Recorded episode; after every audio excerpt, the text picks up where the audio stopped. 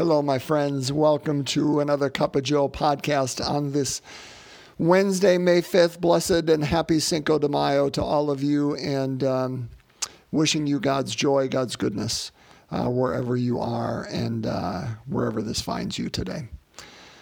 Um, let's continue through John's gospel, shall we? Uh, we are going to hear the exact same gospel, right down to the verse uh, that we heard on Sunday in our uh, reading on the weekend. So it is John chapter 15, verses 1 to 8. We're going to hear about the uh, vine and the branches, okay?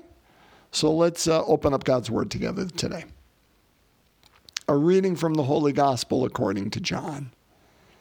Jesus said to his disciples, I am the true vine, and my Father is the vine grower.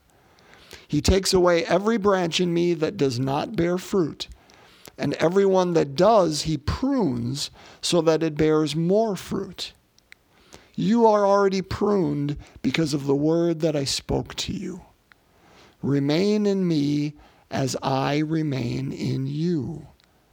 Just as a branch cannot bear fruit on its own unless it remains on the vine, so neither can you unless you remain in me.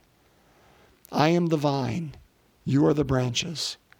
Whoever remains in me and I in him will bear much fruit, because without me you can do nothing. Anyone who does not remain in me will be thrown out like a branch and wither. People will gather them and throw them into a fire, and they will be burned. If you remain in me and my words remain in you, ask for whatever you want, and it will be done for you. By this is my Father glorified, that you bear much fruit and become my disciples. My friends, the gospel of the Lord. Praise to you, Lord Jesus Christ. Now, for those of you in the Kiel St. Anne area, you know that I'm the one who gave the reflection on this uh, reading this weekend. And so you are going to hear some of the same things that you heard because, frankly, I'm not that smart and really don't have a lot of new to say. But I, want, I do want to say one other thing. Uh, and add on to, to what I did. So, bottom line is if you noticed in that gospel, and it was hard not to notice, Jesus uses the refrain, not the refrain, the three words, that phrase, remain in me, five times. I mean, the, the gospel was only eight verses long, right? But he tells us five times, remain in me as I remain in you. If, if you do, you're going to bear much fruit, fruit that will last. But if you don't, you're gonna you're gonna wither up and die, and and and and people are gonna throw you on the fire. I mean, any fruit that you produce, if you are not remaining with the vine, is going to be fruit made in our image, right? And that cannot last. It's not meant to last. It's not made to do that. We are not made to make fruit that will last. Only one thing will make fruit that will last, and that is the one who gives life, the life giver, the one to whom we much attach ourselves. And, and what I said then, and meaning this weekend, it certainly didn't become untrue in the last three days, is the law of nature. And whether that is human nature, whether that is, is natural life, whether that is spiritual life, the law of nature is this that to which we associate closely, that to which we remain, that to which we tie ourselves, we will begin to look like.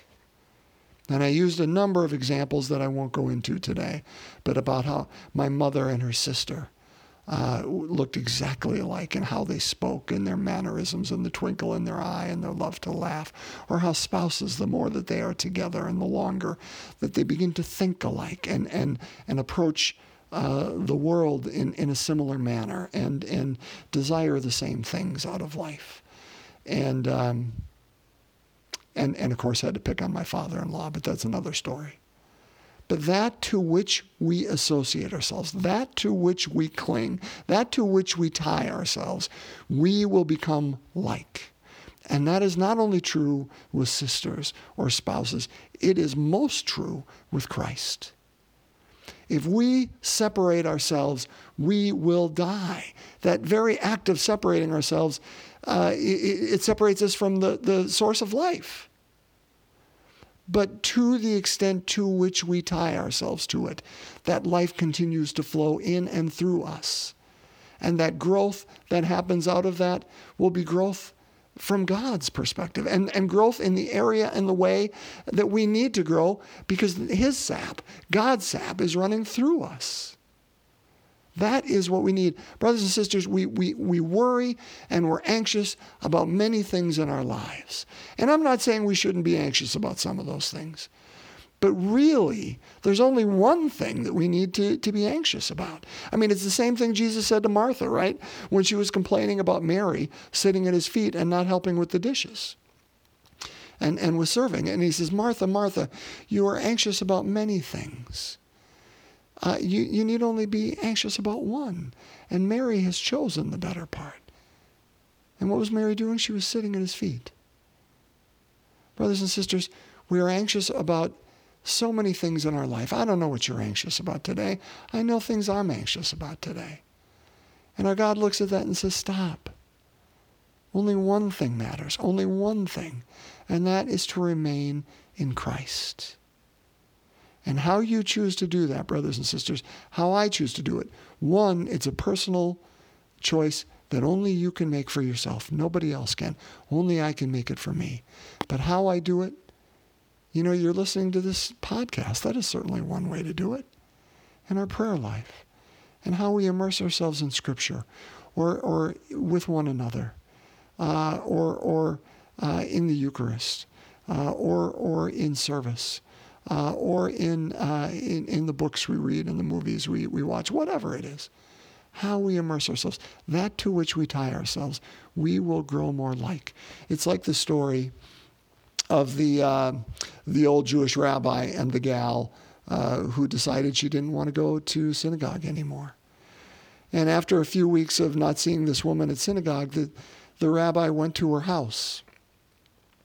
And they were sitting in front of her fireplace and they were just sitting there watching the fire and not speaking much. And after a while, the uh, rabbi took the tongs into the hottest part of the fire and took out an ember that was glowing and he set it aside outside the fire. Then he put the tongs back and they just went back to sitting. And within five minutes, that ember, which would have been glowing and, and burning brightly, had turned ashen gray. And the woman simply turned to the rabbi and said, I'll be at synagogue on Sunday.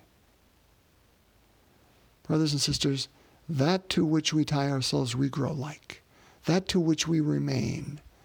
And that decision is ours. Christ says five times, remain in me. We're invited. Will we choose to say yes? The other thing I want to talk about, I did not talk about this weekend, um, but I think it's worth talking about, and I'll just do it briefly, is the idea of purgatory. You know, we Catholics, uh, there may be some non Catholics listening to this, and bless you, by the way, and thank you for being part of, of this podcast, who say, oh, purgatory, that's just a weird Catholic thing. Well, first of all, it kind of, yeah, it kind of is. Uh, so let's, but let's embrace that, Catholics, because it's a wonderful, weird Catholic thing.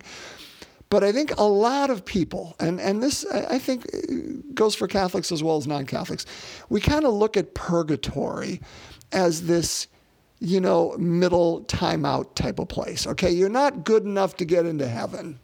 You're not bad enough to be sent to hell but you're just kind of in that middle. So it's like going in the corner. You know, okay, you go in the corner for uh, 50 years and you sit there, or you swim in this lake of fire, or you, you know, stand on your head over here, you know, doing whatever, or whatever it is that our vision of purgatory is for X amount of time. And once you've done your time, okay, you can get into heaven. And so it's like this long time out, this punishment.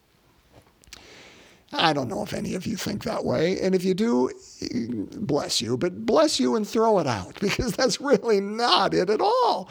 It's not this middle punishment type of place. And once you've served your time, you've done your time in the correctional institute, then you can go in. It's this idea that Jesus speaks about in this scripture verse, which is pruning. I am the true vine, and my Father is the vine grower. He takes away every branch in me that does not bear fruit, and every one that does, he prunes so that it bears more fruit. Brothers and sisters, every one of us have, have done pruning or, or know what pruning is. I mean, it's cutting out all that undergrowth or whatever so that the sun can get at, at what is important. It's cutting away all this excess that is overgrown that doesn't need to be part of it. In another sense, use the idea of the old snowball rolling down the hill, that it picks up all these extra things as it grows, which is wonderful, but all of a sudden you got twigs over here and leaves over here and sticks over here and rocks over here and all this stuff that doesn't need to be part of it. Well, it has to go away, right? That's the idea of purgatory, brothers and sisters. It's, it's that idea of purging, purgation. We know that nothing unclean, we know nothing that is not of God will not enter the kingdom of God. And, and, and brothers and sisters, you and I are created in the image and likeness of God. We have said yes to God. That's our idea. Is we're called to remain in Christ as best we can. But even upon my death, I know there are going to be habits, there are going to be attitudes, there are going to be ways I think, there are going to be struggles that I have carried all my life that I carry with me to the gates of the, the kingdom. And those are going to have to be left behind. Those are going to have to be pruned from me. And, and to the extent that our God uses this time on earth to prune them, we praise God. And we call that part of purgatory, that purging, that purgation that needs to take place until there is nothing left within us but that pure snow, nothing left in us but those branches that will bear fruit and not will, will uh, blot out the sun or, or are dead branches that no longer need to be part of my plant. That's all what we're talking about. And here's what I think. If you've ever read, uh, and I'm going to do a terrible job of, of talking about it, but C.S. Lewis's The Great Divorce. It's a, it's a short book. I read it years ago. The last time I read it was probably 10, 12 years ago. Um, and so forgive, I'm going to do a, a just a grass, a thumbnail sketch uh, of it. And those of you who have read it, you may be thinking, he's doing a thumbnail sketch of that book? He doesn't sound like it at all. Well, at least it's the parts I remember. Here's what I remember it's kind of a purgatorial, a purgation idea where people that die are, are, are brought upon this bus to the gates of the kingdom. Now, the kingdom is still kind of a long way away, but they're brought in the outskirts. Let me say, use that phrase, the outskirts of the kingdom. And they are met there by people they knew in their life, some of them loved ones, some of them not so loved. But they get off this bus, and immediately the ground upon which they walk, which looks beautiful and everything, if memory serves, but it, it's like uh, glass, it's like sharp razors on their feet. Um, and, and, and it's very painful for them. And these loved ones or these people in their life have to help convince them, if I can, or companion them uh, to this mountain miles away that they have to journey there. And, uh, and the journey is going to be painful because they're going to be going over this painful ground. Um, but it's absolutely well worth the journey. But they have free will to enter back into that bus or to go with their loved ones. So that's really all I'll talk about in that. But I love the idea that Lewis gets to that even, brothers and sisters, that purgatorial idea, that, that it doesn't take place just in this life, that pruning, that, that purging, but there is also in the afterlife that, that, that idea. And that's what we call purgatory. And then that's it. And, and we praise and thank God for this idea that our God knows what doesn't belong in the kingdom and what needs to be pruned. God won't be fooled. It's not like, ah, oh, you know, I've accepted Jesus as my Lord and Savior, therefore I don't have to, to worry about anything else or any of my attitudes and shit. Well, no. All of those things, all those are barnacles that have to be scrubbed off the, the boat before it enters into the harbor. And so we, God won't be fooled. How do we allow God to prune us today? So we're not just waiting for this purgatorial time and place uh, to, to rub us and brush us clean in the blood of Christ and the mercy and grace, but in real ways that, uh, that, that we need to be changed in order that we can enter into that kingdom. I've spoken enough. Let's uh, take it to prayer, my friends. And so we began, of course, in the name of the Father, Son, and Holy Spirit. Amen. the, uh, what are we on? We're on the glorious, the third glorious mystery, the descent of the Holy Spirit. Our Father who art in heaven, hallowed be thy name. Thy kingdom come, thy will be done on earth as it is in heaven. Give us this day our daily bread, and forgive us our trespasses, as we forgive those who trespass against us. And lead us not into temptation, but deliver us from evil. Hail Mary, full of grace, the Lord is with thee. Blessed art thou among women, and blessed is the fruit of thy womb, Jesus. Holy Mary, Mother of God, pray for us sinners, now and at the hour of our death. Amen. Hail Mary, full of grace, the Lord is with thee. Blessed art thou among women, and blessed is the fruit of thy womb, Jesus. Holy Mary, Mother of God, pray for us sinners, now and at the hour of our death. Amen. Hail Mary, full of grace, the Lord is with thee. Blessed art thou among women, and blessed is the fruit of thy womb, Jesus. Holy Mary, Mother of God, pray for us sinners, now and at the hour of our death. Amen. Hail Mary, full of grace, the Lord is with thee. Blessed art thou among women. Blessed is the fruit of thy womb, Jesus. Holy Mary, Mother of God, pray for us sinners, now and at the hour of our death. Amen. Hail Mary, full of grace, the Lord is with thee. Blessed art thou among women, and blessed is the fruit of thy womb, Jesus. Holy Mary, Mother of God, pray for us sinners, now and at the hour of our death. Amen. Hail Mary, full of grace, the Lord is with thee. Blessed art thou among women, and blessed is the fruit of thy womb, Jesus. Holy Mary, Mother of God, pray for us sinners, now and at the hour of our death. Amen. Hail Mary, full of grace, the Lord is with thee. Blessed art thou among women, and blessed is the fruit of thy womb, Jesus. Holy Mary, Mother of God, pray for us sinners, now and at the hour of our death. Amen. Hail Mary, full of grace, the Lord is with thee. Blessed art thou among women, and blessed is the fruit of thy womb, Jesus. Holy Mary, Mother of God, pray for us sinners, now and at the hour of our death. Amen. Hail Mary, full of grace, the Lord is with thee. Blessed art thou among women, and blessed is the fruit of thy womb, Jesus. Holy Mary, Mother of God, pray for us sinners, now and at the hour of our death. Amen. Hail Mary, full of grace, the Lord is with thee. Blessed art thou among women, and blessed is the fruit of thy womb, Jesus. Holy Mary, Mother of God, pray for us sinners, now and at the hour of our death. Amen. Glory be to the Father, and to the Son, and to the Holy Spirit, as it was in the beginning, is now, and ever shall be, world without end. Amen. O my Jesus, forgive us our sins, save us from the fires of hell, lead all souls to heaven, especially those in most need of thy mercy. In the name of the Father, Son, and Holy Spirit. Amen. My friends, thanks for uh, listening today. God's blessings to you uh, in the midst of whatever is going on. And uh, let's come back together. Let's break open God's Word again tomorrow. God's peace.